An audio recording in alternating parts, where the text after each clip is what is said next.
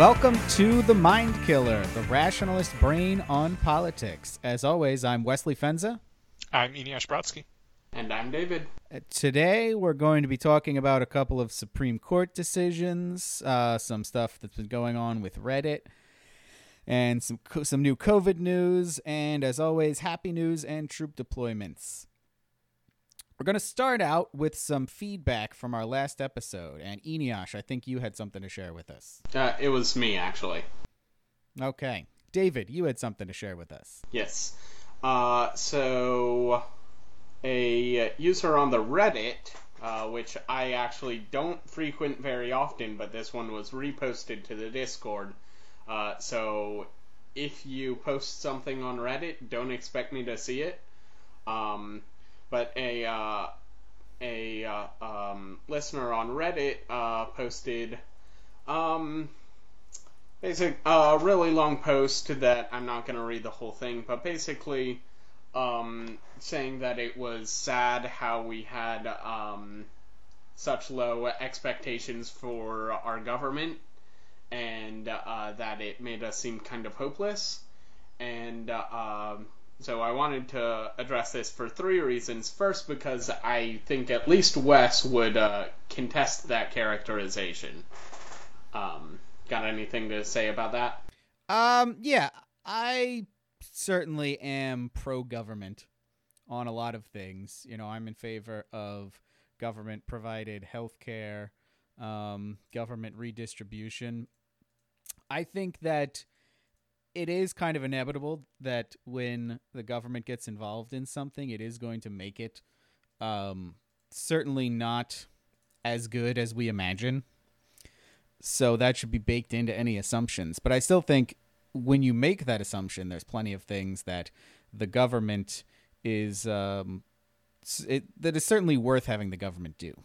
Um, so yeah, that was uh, uh, one thing I wanted to bring up. The other was that I'm hopeless about governments because, uh, well, I think it's because uh, I understand the basic logic of special interest politics. Though again, I'm sure my co-host would uh, dispute that. Um, uh, but I'm not hopeless about people. I think people are at their worst in the political arena.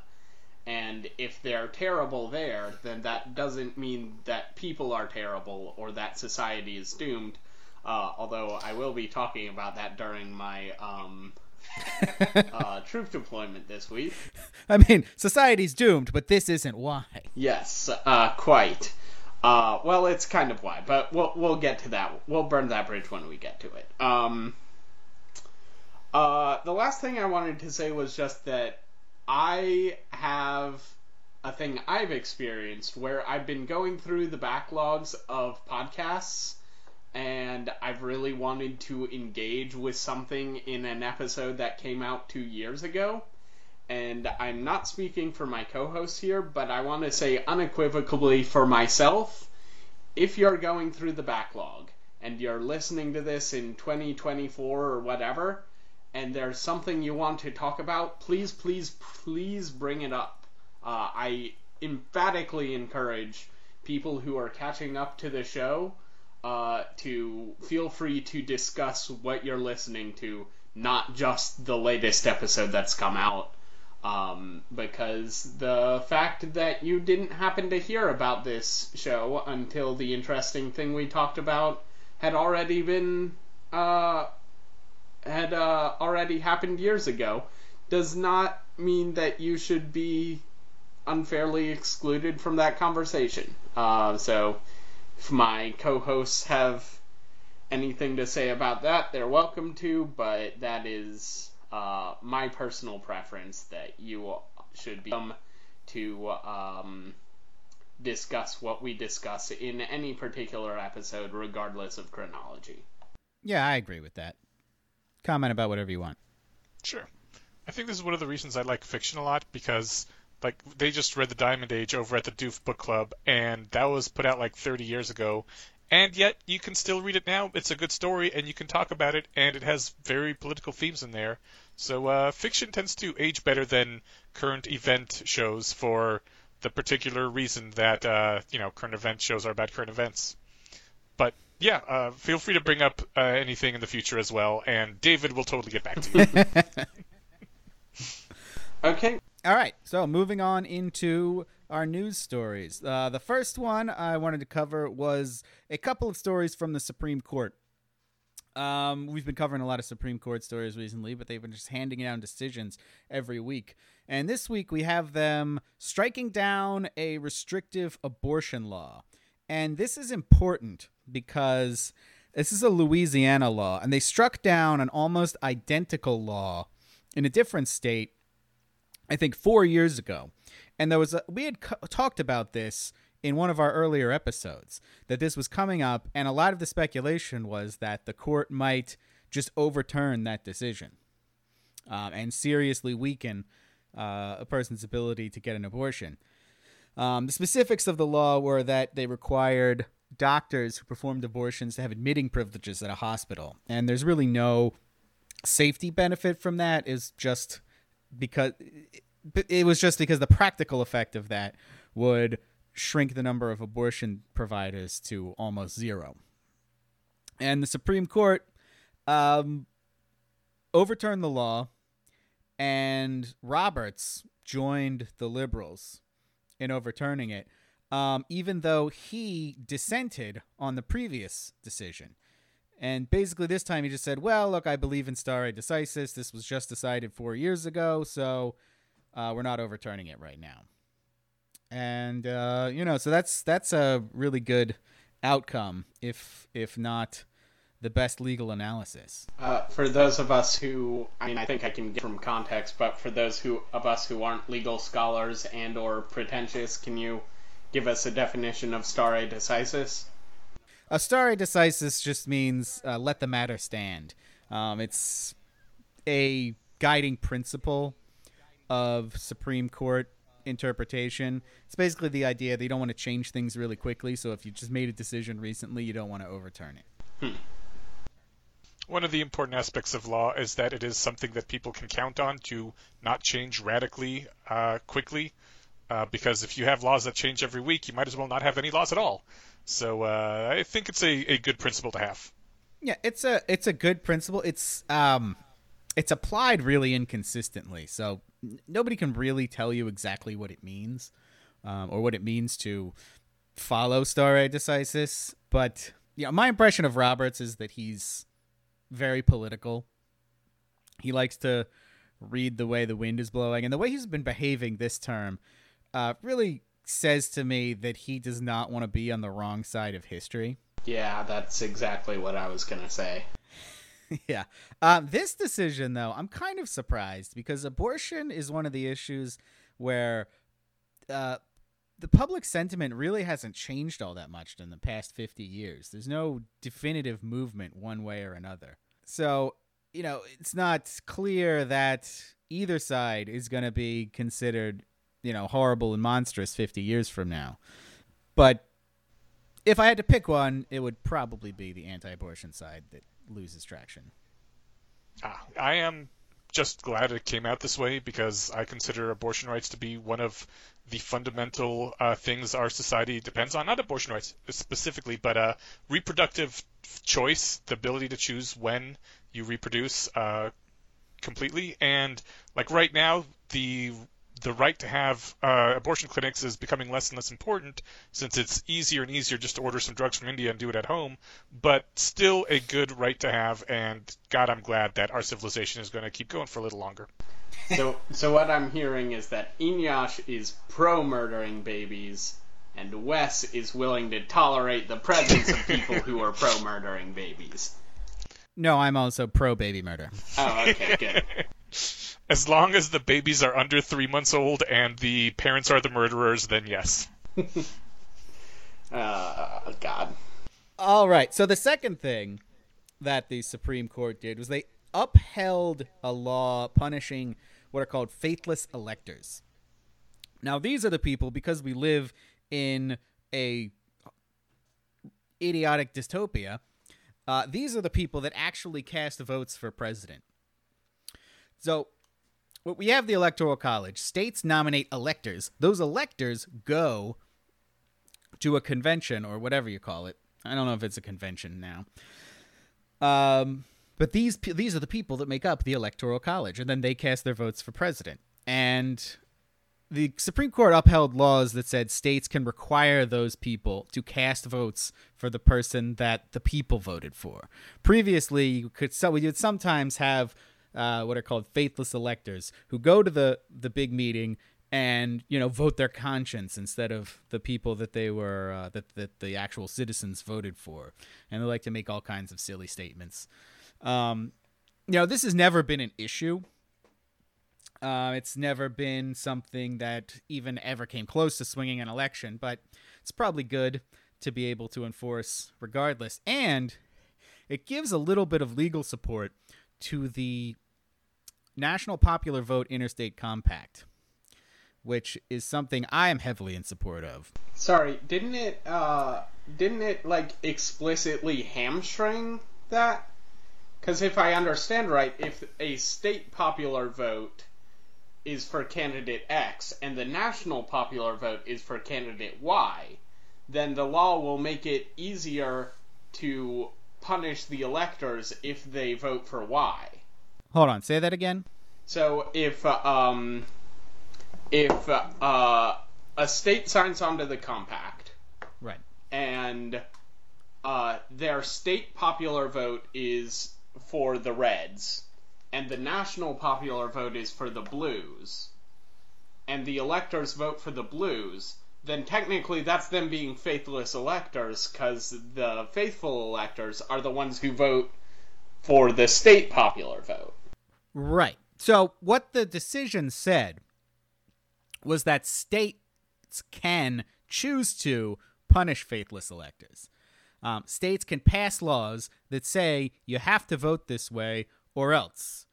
You know, we'll we'll use the coercive power of the state against you. States don't have to have those laws, and if a state law, um, you know, by the terms of this decision, uh, if a state law says this is who you have you have to vote for, the winner of the national popular vote, then this decision gives some legal support to that being legal. Hmm. That's not what I've heard, but I've heard it from non lawyers, so I'll take your word for it. All right. Well, I'll take a closer look at it because I have not heard anything uh, regarding that. I'll uh, try to find the things I read, and um, if I can find them by tomorrow, we'll post those in the show notes. Otherwise, they might be somewhere at some point. All right. Seeing as like right now we have a de facto popular vote but split up by states, um, I guess this is a good thing. But really, I much preferred the original um, electors model, where the electors would, you know, pitch themselves to the people as like, "Hey, I will make this good decision for you. The people vote for the electors," and then the presidential presidential candidates try to convince the electors that they are the best presidential candidate. Uh, because you know, then the electors who have all the extra time and expertise to compare different policies and different candidates can actually make an informed decision. Whereas now, with basically a popular vote, it's just presidential candidates shouting tribal slogans at the populace and uh, things resolving that way. I'd much rather would like to e- uh, elect, you know, a handful of elites in my state, and those elites then spend the time and energy needed to make a good choice. But I think that ship has sailed and we'll never get back there. So, sucks to be me. If you think in that situation actual elites would get nominated, you have no idea how politics works. yeah, I, yeah. I will say I am uh, I am unapod- unapologetically an elitist as well. Uh, and the idea that an elector might turn faithless was one of the best remaining arguments for keeping the electoral college. Uh, I think there are some other good ones, but that's probably uh, something for a bonus episode at some point. Which, by the way, we're probably going to be starting a Patreon soon, so you won't keep getting those for free, you freeloaders. the libertarian utopia will come to this podcast. Yes. Give us money. All right, next story. Reddit is cracking down on subreddits that are in violation of their rules. And uh, they banned a bunch of subreddits, including r slash the Donald, which was the biggest Donald Trump subreddit, and also r slash Chapo Trap House, which was a kind of broy uh, uh, left wing. Communist. Subreddit. yeah, sure, communist. Um, and and this seems to be done intentionally to appear even-handed. Um, but it's it's basically I, I I don't even know what rules they're saying they violated. Just a lot of hate speech. I think was the main offense that most of these subreddits had engaged in. So, what do you guys think about that? I don't give a fuck. they're a private. Co- they're a private company. It's their backyard. They can do whatever the hell they want with it. I'm not on Reddit that much. I don't care. I agree they're a private company and they can do whatever they want. I think this is a bad and stupid thing because I'd like for companies to uphold the principle of free speech for everyone, which is why I also am unhappy when private companies fire someone for saying anything at all on Twitter, really. Uh, so, yeah, I, think this is kind of shitty overall, but fuck it. This is the world we live in now. We, no one believes in free speech anymore. Yeah, I mean, as a as a user, uh, you know, I don't I don't like this decision. Um, I think that you know people should be able to say what they want, and I don't like this trend of platforms becoming moderators of everything. Uh, but it's also you know not something I'm super invested in. Uh, the podcast I'm going to shill this fortnight is the Soho Forum debates. Uh, they did a debate on the proposition um, should social media platforms like Facebook, Twitter, and YouTube only remo- remove users who make true threats or incite violence, or do they have an ethical obligation to hold their users to a higher standard? Um, the um, side arguing against the proposition was Thaddeus Russell, who I think was not a great uh, person, epistemically speaking. I don't know much about him morally, uh, but arguing um, uh, that they should um, have strict uh, policies was Ken White, who runs the amazing blog uh, popehat.com and has the amazing podcast um, All the President's Lawyers and um, uh, Make No Law. Uh, he is a professional uh, First Amendment defense lawyer. Uh, so he definitely does understand and respect free speech, and he was arguing that this sort of move is, broadly speaking, a good thing.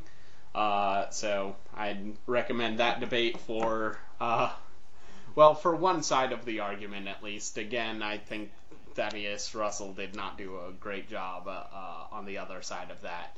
But that might just be because, like, he was up against Ken White, who is both incredibly smart and also a really good lawyer, and so, like, his literal job is persuading people of stuff. I got a lot of love for Ken White. Can you give, like, a very brief uh, encapsulation of why he's for this sort of thing?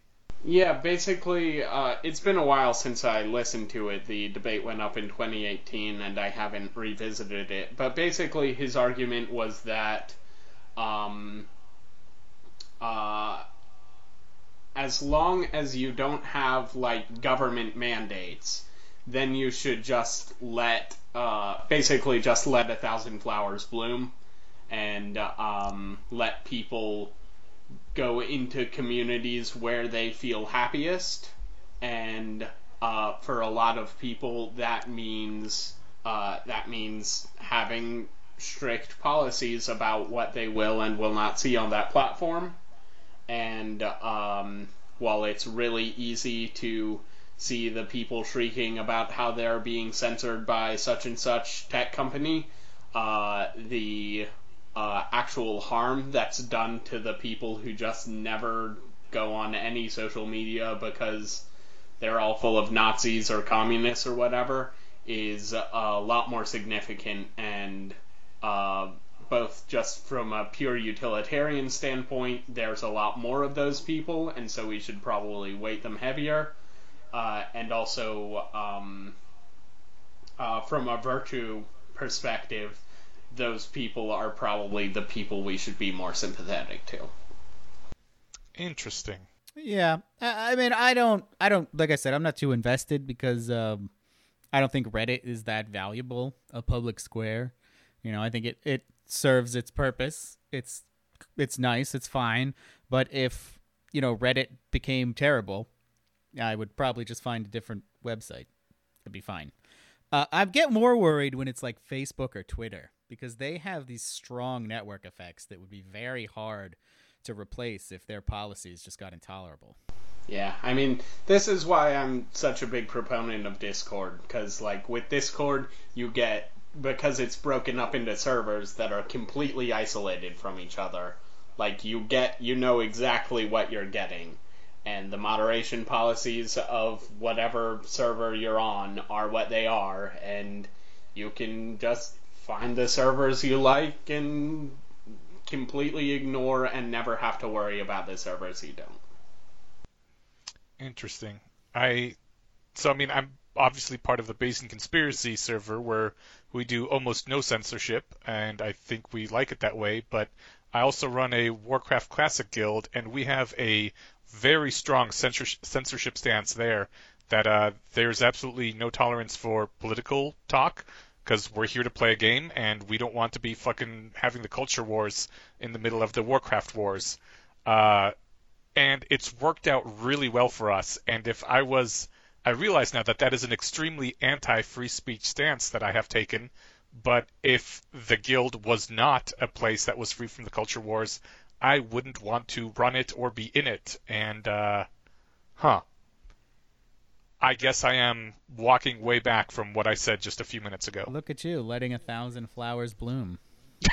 uh, I I will um I will uh, just reiterate again that free speech is about preventing government censorship, and you don't need to be a crazy libertarian to think that there's a difference between government censorship and moderation policies on privately owned websites.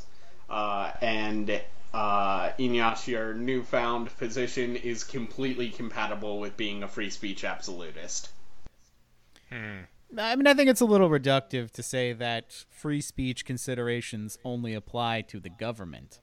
Um, I, I think the the you know constitutional right to free speech certainly is a government thing, but the underlying ideas that uh, ideas are best when they have to fight it out in the marketplace of ideas. That certain once you start banning certain speech, then there's no bright line you can draw that says, okay, well, this speech will always be okay and this speech isn't. Um, I think those apply to you know any kind of policy that you encounter in any space um, and should be considered. And you can de facto ban things uh, that aren't literally banned by the government. I know a number of people who every now and then reach out to me and say, "Hey, thanks for saying that thing publicly. I personally can't say that sort of thing because I'm afraid of, you know, my friends or my family or my boss finding out. And it's it's stuff that I don't even consider very controversial. I'm like, are you kidding me? You lose friends over this? And they're like, yep, never going to say anything like that in public. It's like, well, alrighty. Oh, I, I do think that there's special moral considerations that come into play when you start, like, actually employing violence uh, versus uh, just, like, people might not want to keep your company anymore. Uh, but this is uh, this is getting into bonus episode territory. Right. Yeah. All right. I hope someone's keeping track of all these bonus episodes we need to make. oh, don't worry, I am. Okay. Good. Nice. All right. Next story. China has approved a COVID 19 vaccine that it's using on its military. Now, one of my frustrations has been that um, medical ethicists have been preventing these human trials uh, in any effective way of COVID 19 vaccines. Um, and that development could be sped up incredibly if, you know, we just let people volunteer to to do human trials. Um, and I was I was wondering when I was reading about this sort of thing, like China doesn't have the same hangups that we do about that sort of thing. So I wonder when they're going to start. And it looks like um, they are they're starting. They're going to give this vaccine to their military, and maybe it'll work. Does the so I haven't actually read through the story. Does the vaccine have bad side effects? Not that we know of. So it's literally just something that might work. Um, they say they claim it's been through clinical trials that show it's safe and showed um, some efficacy. They say. Why why is it unethical to give that vaccine to Americans then? Yeah, so uh, because the CDC is bullshit. Um, yeah, I mean th- this is the same song and dance that I I've said on a million other things. Like the CDC is way too conservative, and the way that medical licensing and product liability and all that works in America is that like the legal standards are set by the CDC's far too conservative uh, metrics, and given enough time, which apparently enough time has passed, those legal standards will trickle down to ethical standards, and that's what's happened. And now it's completely unethical to do basic cost benefit analyses with experimental medical treatments. Yeah. My understanding is that it's legal to give people the vaccine, but it is not legal to intentionally expose them to the virus after they've taken it. So you can't tell if it works. Hmm. Is there so is there any way to buy this vaccine if you're not a Chinese military person? No, not currently, but if it works, I would hope that you know everyone around the world would start producing it. Yeah. Hopefully, China won't hoard it all for themselves and refuse to give out the, uh, you know, the what do you what do you what do you what do you have for a vaccine? A recipe, uh, a molecular structure, whatever. The information. I hope this vaccine works and and doesn't have any neg- negative side effects. Yeah, it would be If great. it does, I, I will awesome. say, the one takeaway from this whole debacle is that you should trust China. So, um, Wait, aren't they also the people who said that it wasn't human to human transmissible? No, no, in they the never first said weeks? that. Uh huh. China never lied about anything. I want to be very clear about that, and they are good and awesome. and Russia didn't meddle in the 2016 election. Uh, yeah, so I, especially given uh, the Hong Kong stuff that we're going to talk about in a second here, I would not be that surprised if it turned out that this was just China trying to posture that they're going to have a capable military before anyone else will. Um, again, given that they have laxer ethical standards, for better or for worse, about human trials of medications, that it might be true, but also it might just be a uh, realpolitik move of them trying to uh, look like their military is more robust than it is. Yeah, could definitely be that. So we will keep an eye on it, and we'll report, we'll report back if there are any new developments. Uh, all right, other coronavirus news. Eneasz, did you share this Goldman Sachs report? In fact, that was me. Yes. Okay, tell us about that. So uh, Goldman Sachs uh, has a report. They did research, I guess. I'm not sure exactly who they consulted or what they did, but they spent money and time on this thing uh, and found that the report concludes that mandatory mask usage would reduce COVID spread by about 60% and save approximately 5% of American gross domestic product uh, loss, which is just fucking huge. Um, so I think that is amazing. I am, I, I was, uh, what, two weeks ago, I think, maybe a month ago, talking about how awesome Colorado is, that everyone here is wearing masks. Uh, COVID is still not a problem in Colorado, and so some people have been getting lax. I've been seeing people without masks lately, and it always kind of makes me upset. I am particularly angry at myself for sitting across from someone who was helping me uh, for a good 20 minutes who had their mask around their chin and not saying anything. And like in retrospect, I'm like, what what was stopping me? Was it just politeness? Like, if there's no laws, all we have is social pressure, and I was the customer at that point, I could have said, you know, please put your mask over the breathing holes part of your face, or I would like to be helped by someone else. And I didn't, because I'm a coward and I suck, and I will try not to be in the future. but, um, yeah, this mask thing is apparently a pretty big deal, according to Goldman Sachs, which is an agency I would trust more than pretty much any government agency, since they actually have some incentive to get these things right. Now, I do not trust Goldman Sachs. I think they could have No? any, you know, number of uh, reasons for putting out this report. Um, so I'm just as skeptical of them as I am of the uh, CDC. But that said, Sorry, just as skeptical? Because Goldman Sachs did not make it illegal to test for coronavirus for five weeks. no, but Goldman Sachs, you know, lies about lots of other stuff. They're not a trustworthy organization. Wait, do they? Uh, Oh, yeah. th- yeah, they were one of the credit agencies behind the um, uh, 2008 financial crisis. Oh. Okay. You yeah. know, the ones out there saying, "Oh yeah, these investments are super safe, AAA." I didn't realize that was them.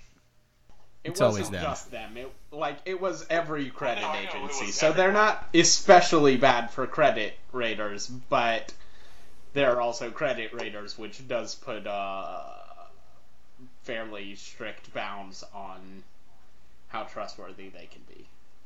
Yeah. Or wait, no, no, sorry, sorry, sorry. That was wrong. Forget what I just said. Goldman was one of the banks giving the loans Right. and saying they were good to their customers when they weren't. Right. Uh, so anyway, you know, I I do, however, I, I'm less skeptical of this report, um, because I I've been seeing a lot of information suggesting that ma- mask wearing is effective. Um, I think the m- part I'm most skeptical of is that they are saying that a national mandate would cause people to actually wear the masks which I guess probably depends on the penalty, but probably if Trump just came out full throated support for masks, more people would wear them. So yeah, that seems plausible too. Yeah, but that would uh that would cover up his ever so gorgeous lip injections and his glorious double chin, so he's never gonna do that. You can get a mask that doesn't cover your chin. That's not an important bit.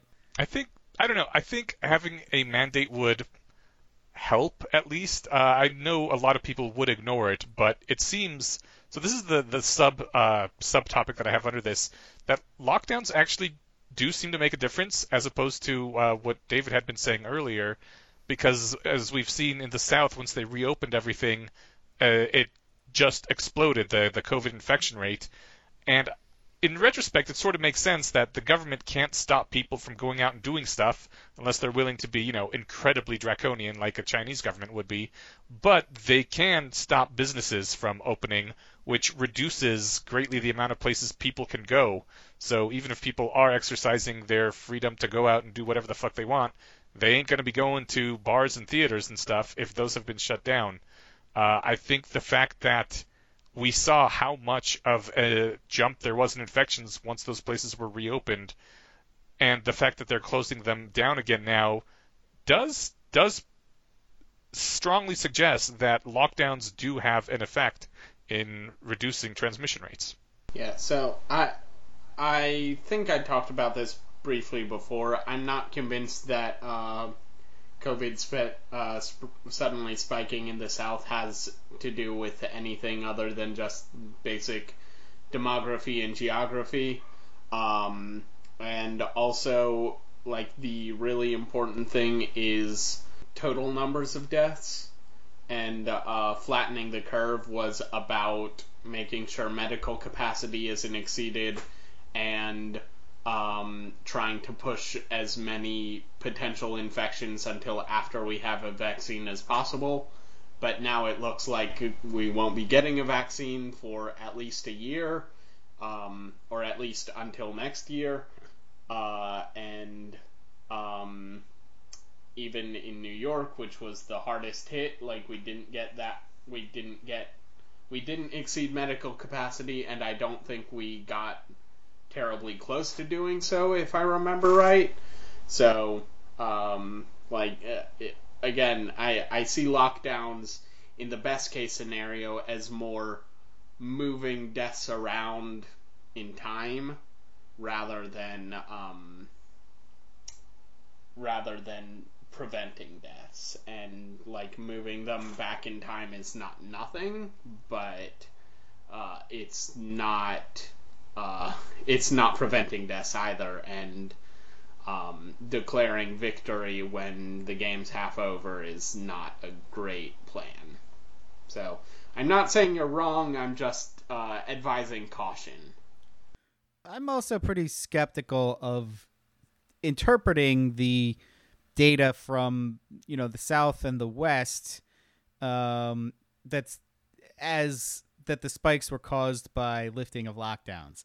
Um, it seems as though those places are following the same pattern that everywhere else has. They were just infected later.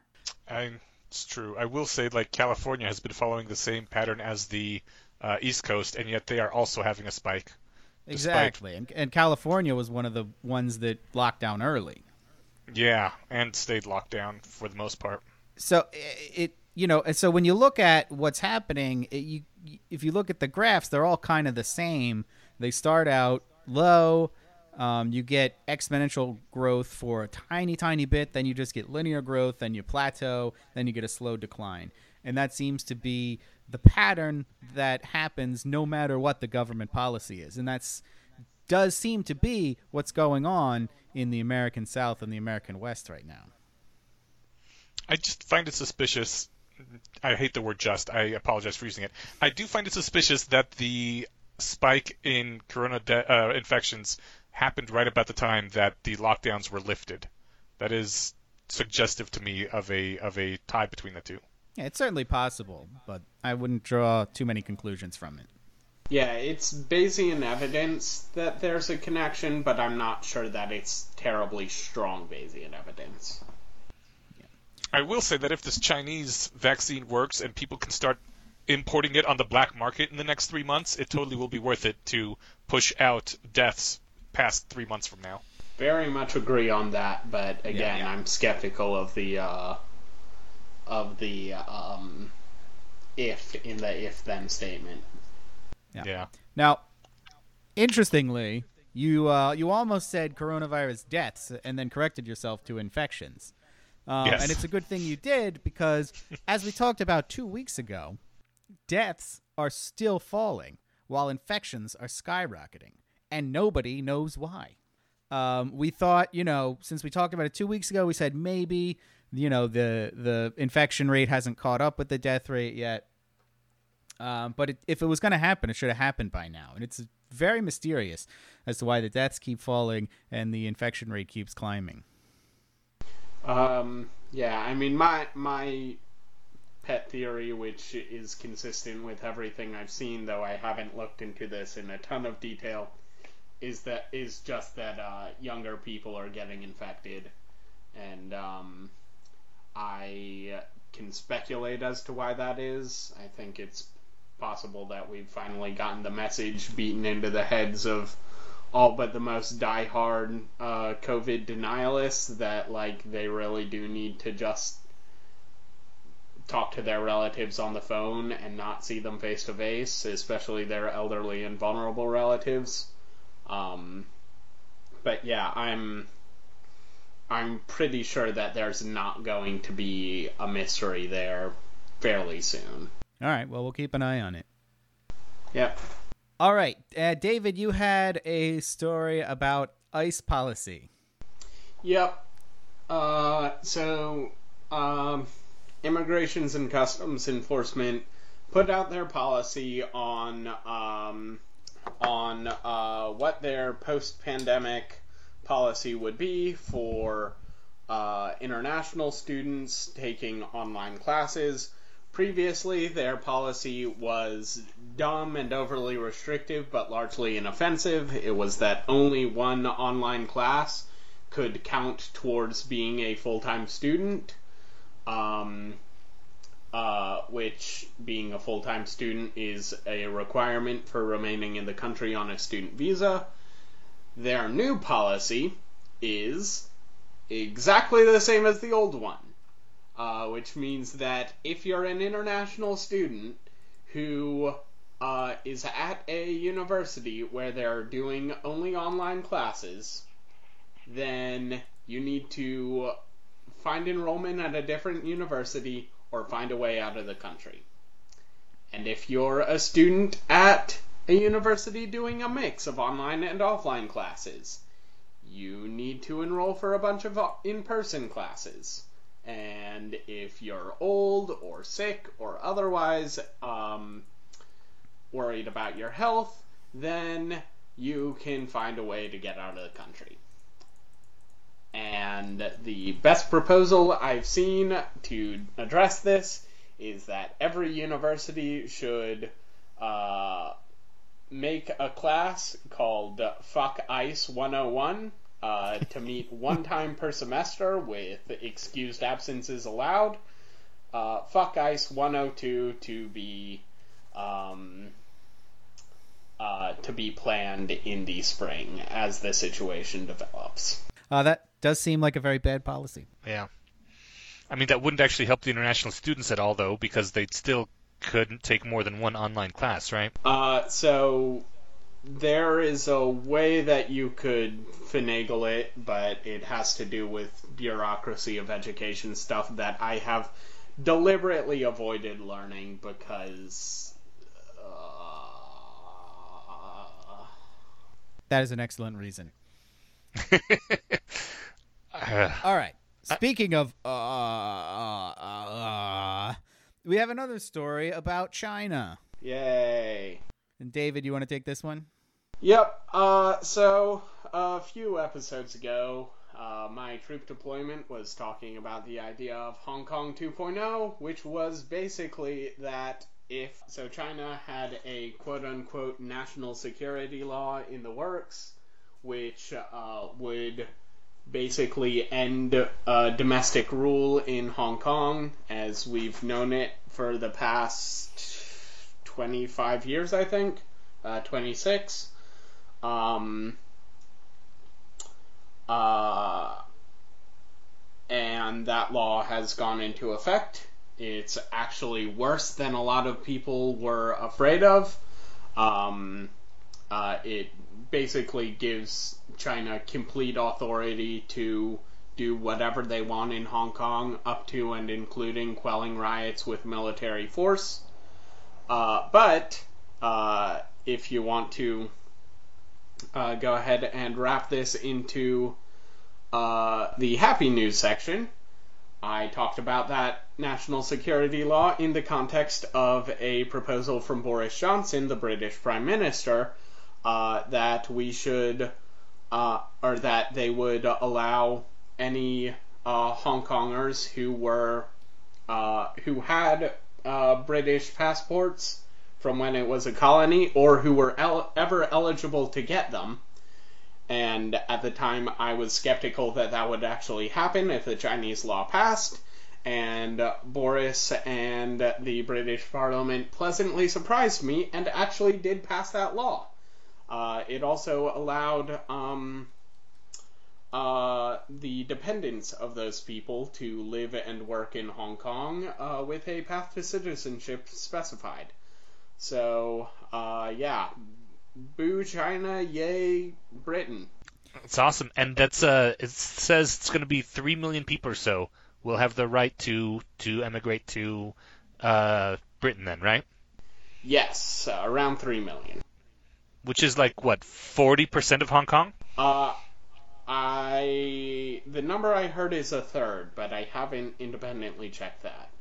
Uh, that seems weirdly low, considering that would like so the the age bracket you're looking there uh, for people who wouldn't be eligible would be people who are older than whatever the age of majority is. I assume like 16 to 18, but younger than 26. Because if you were born in Hong Kong before the handover, which I believe was in 94, um, then you're eligible to migrate under this program. Uh, and that seems like a lot of people to be in a fairly narrow age bracket, but it's also the number I've seen passed around a lot. Uh, so it's the one I'm going with until I get more clarity around it. Now, sadly, they won't be giving them a charter city and allowing them to make their own rules, but you know. That is a bummer, but I'll take what I can get. All right, and you had a second piece of happy news for us, right? And the third. Um, yeah, so uh, good news in the occupational licensing reform front. Uh, I'm sure it will surprise precisely no one that I detest occupational licensing.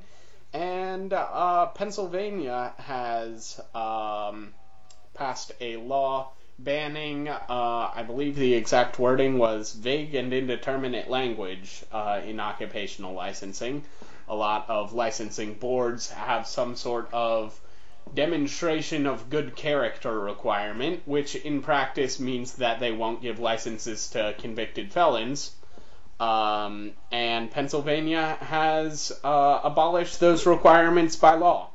So, uh, if you are a Pennsylvanian who wants to become an accountant, a hairdresser, an electrician, or any of, I believe, a dozen other jobs, your prospects just got a whole lot better. Sadly, lawyers will still have to show they have the character and fitness to practice law. Womp womp.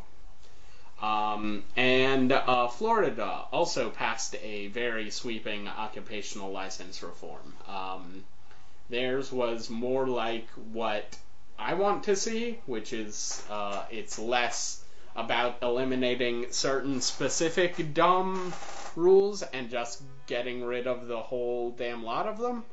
Um, Ooh. uh, it uh, I don't think it has eliminated occupational licensing, but it's gotten rid of a lot of the red tape and unnecessary class requirements and that sort of thing uh, for uh, again your typical licensed professions, hairdressing, um, interior designing. I believe also like accounting and um, that sort of thing. Um, uh, dietitians and nutritionists. I'm just perusing the article that'll be in the show notes uh, as we record this. Uh, yeah, I think this will be very uh, disappointing to MolochDe, but I think all three hosts are in agreement that um, occupational licensing can be uh, loosened by a lot.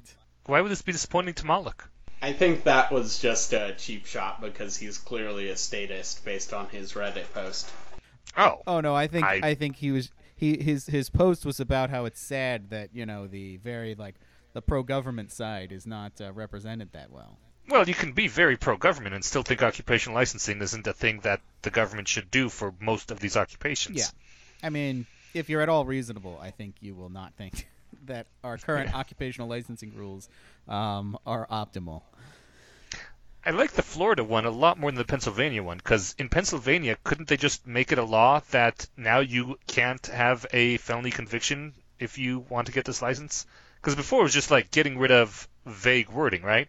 So so it was it was getting rid of vague wording with the explicit intent that it uh, do away with the um, requirements that you uh, not be a felon. I I don't Yeah. know the details, and Wes, if you are more familiar with the law here, please uh, chime in. But I think there's a law specifically saying you can't explicitly discriminate based on for that kind of thing based on whether someone uh, is a convict or a former convict. Well, the I think the relevant detail here is that what hap- what what happened was that a law was passed. This is a statute that was passed by the legislature. Um, so they could certainly pass a law that overturns it and puts in different rules. But right now, these are the rules. This was not a judicial decision. Okay, I'm just like what would stop the licensing boards from now saying explicitly, if you have a felony, we will not give you a license, except for maybe a law. Is there a law in the books that says you can't discriminate based on former convict status? I, again, I'm not positive, and I'm no lawyer, uh, and I haven't specifically looked into this, but I think there is. So, grain of salt there, but I think so. Yes. If nothing else, it would force them to explicitly say we are anti former convicts, and that would be a bad look for most people, I guess. Like in general, doesn't society have this this agreement that once someone has served their time, they should be allowed to reintegrate? I think our society has that general agreement. American society, not so much. Yeah. Um, but I think I my impression of this bill, I haven't read the statutory language, is that it makes it pretty clear that uh, criminal record is not a reason to deny someone a license. Um, and if that if that happens, if I if licensing boards decide to do that, um, that will be then I will be very disappointed in the reporting on this bill. Certainly. All right. Well, I am I am happy with our happy news this week. All right. All right, so that brings us to troop deployments, and we will start with David. Yeah, so I've been in a weirdly pessimistic mood recently, and I'm not sure exactly why. And like, I I personally am doing fine, so like, love and support and tolerance are always uh, appreciated, but there's no reason to like go out of your way for this. But I just have like the sneaking suspicion that we might be completely and utterly fucked. Like, mostly where this is coming from is uh, around the pandemic. Like, this was like as far as um, like X risk and just generally like having a functional society. This was like the easiest possible layup. Like there was almost no way we could have possibly fucked this up. And somehow we did. And like just going back to uh, um, uh, an earlier point, wearing masks can if this report is correct, reduce spread by 60% and save 5% of GDP. And there's not really anyone that would be bad for, and yet 30 to 40% of the country would think that I am, if Okay. not their personal enemy, at least as far as color politics goes, their enemy, just for saying that fact. And, like, what the actual fuck? And if that's where we are, how the hell are we going to be able to do literally anything? And that's why I signed up for Cryon, or I uh, had a consultation that will lead to probably lead to me signing up for Cryonics on Thursday, because God knows this time is not looking great so best thing I can hope for is that when the mobs kick down my door and shoot me in the chest, they'll be able to freeze my brain and I'll wake up in a better time. Damn, David. Yeah, I did sign up for full body cryo though, so uh part of the uh part of the recommendation of uh of um Rudy something or other, who was a guest on a recent ish episode of the Bayesian Conspiracy, which you should go listen to. Hoffman. Hoffman, thank you. Rudy Hoffman. All right, strong words. Eneasz, your troop deployment? My troop deployment is based off of just some conversations that were had after the most recent Bayesian conspiracy episode. Uh, a lot of what it seemed to come down to was that uh, people conflate actual racism and systemic racism a lot. Uh, on both sides, in fact, and I think this is in large part due to the fact that the word racism is in both of them. And like actual racism is what people think of when someone says racism. It's people hating other people for their race, or at the very least being discriminatory against other people for their race. Whereas systemic racism is much more along the lines of infrastructure that is mm, not there, uh, ways that society is structured to help people of certain um, certain demographics and not those of others, and that a lot of this structure is due to a legacy of racism in the past, which has built up this social infrastructure for certain people and either prevented the building up or the or actually torn it down for other people, such as when they burned Tulsa, Oklahoma. Uh, but I don't think it should be called systemic racism because the two tend to be conflated so much. It leads to a lot of problems in trying to discuss these things where people can't even talk in good faith with each other because of the emotions that it comes up. So I would like to propose that no one ever use the word systemic racism again due to this problem and replace the latter with some other term. Uh, my personal suggestion is destruction of social infrastructure whenever you would say systemic racism, something along those lines. But yeah, I, I don't think it is fair to say that uh, a black person who wants to live in the inner city is contributing to systemic racism because they have chosen to live in the city. Here, here. All right. And uh, my soldier that I'm sending out today, which, unlike you guys, covers important issues, is that. Actually, I agree with you. I'm sorry. Does does vague senses of dread and ennui not count as important issues? Uh, no, the fate of the world is not important. What's important is that HBO will not show Muhammad on South Park because they are fucking cowards. Because they are cowards. Recently, HBO Max has gotten the rights to show the entire backlog of South Park, um, which is a fantastic show. And if you haven't heard of it, I I don't know where you've been for the last twenty years. Um, but they have five episodes that feature the Prophet Muhammad. The first one, um, it's not a bi- they don't make a big deal out of it at all. They had to have a, a group of they call them the super best friends. It's like the Justice League, but it's all um, religious deities and prophets. And Muhammad's just there. He's one of the one of the five. Um, and the other four are there's are two two part episodes, basically making fun of Comedy Central who was the uh, the, the, channel they were on for refusing to show Muhammad. And Muhammad is a character in each one, but he's got a black bar over him, um, so they don't actually show a depiction of him. Um, and this is really sad because. Uh, one of the two part episodes is called Cartoon Wars, is one of the best episodes of South Park there is, where they just completely demolish the show Family Guy. Um, and the other two parter that they won't show has a whole subplot where celebrities are trying to steal Muhammad's ability to somehow not get made fun of. and it ends with this big speech that, that, that, Kyle makes, as he usually does on the show, but about how cowardly Comedy Central is for not showing Muhammad. Um, and Comedy Central was already being cowardly by insisting that they um, keep the black bar across him.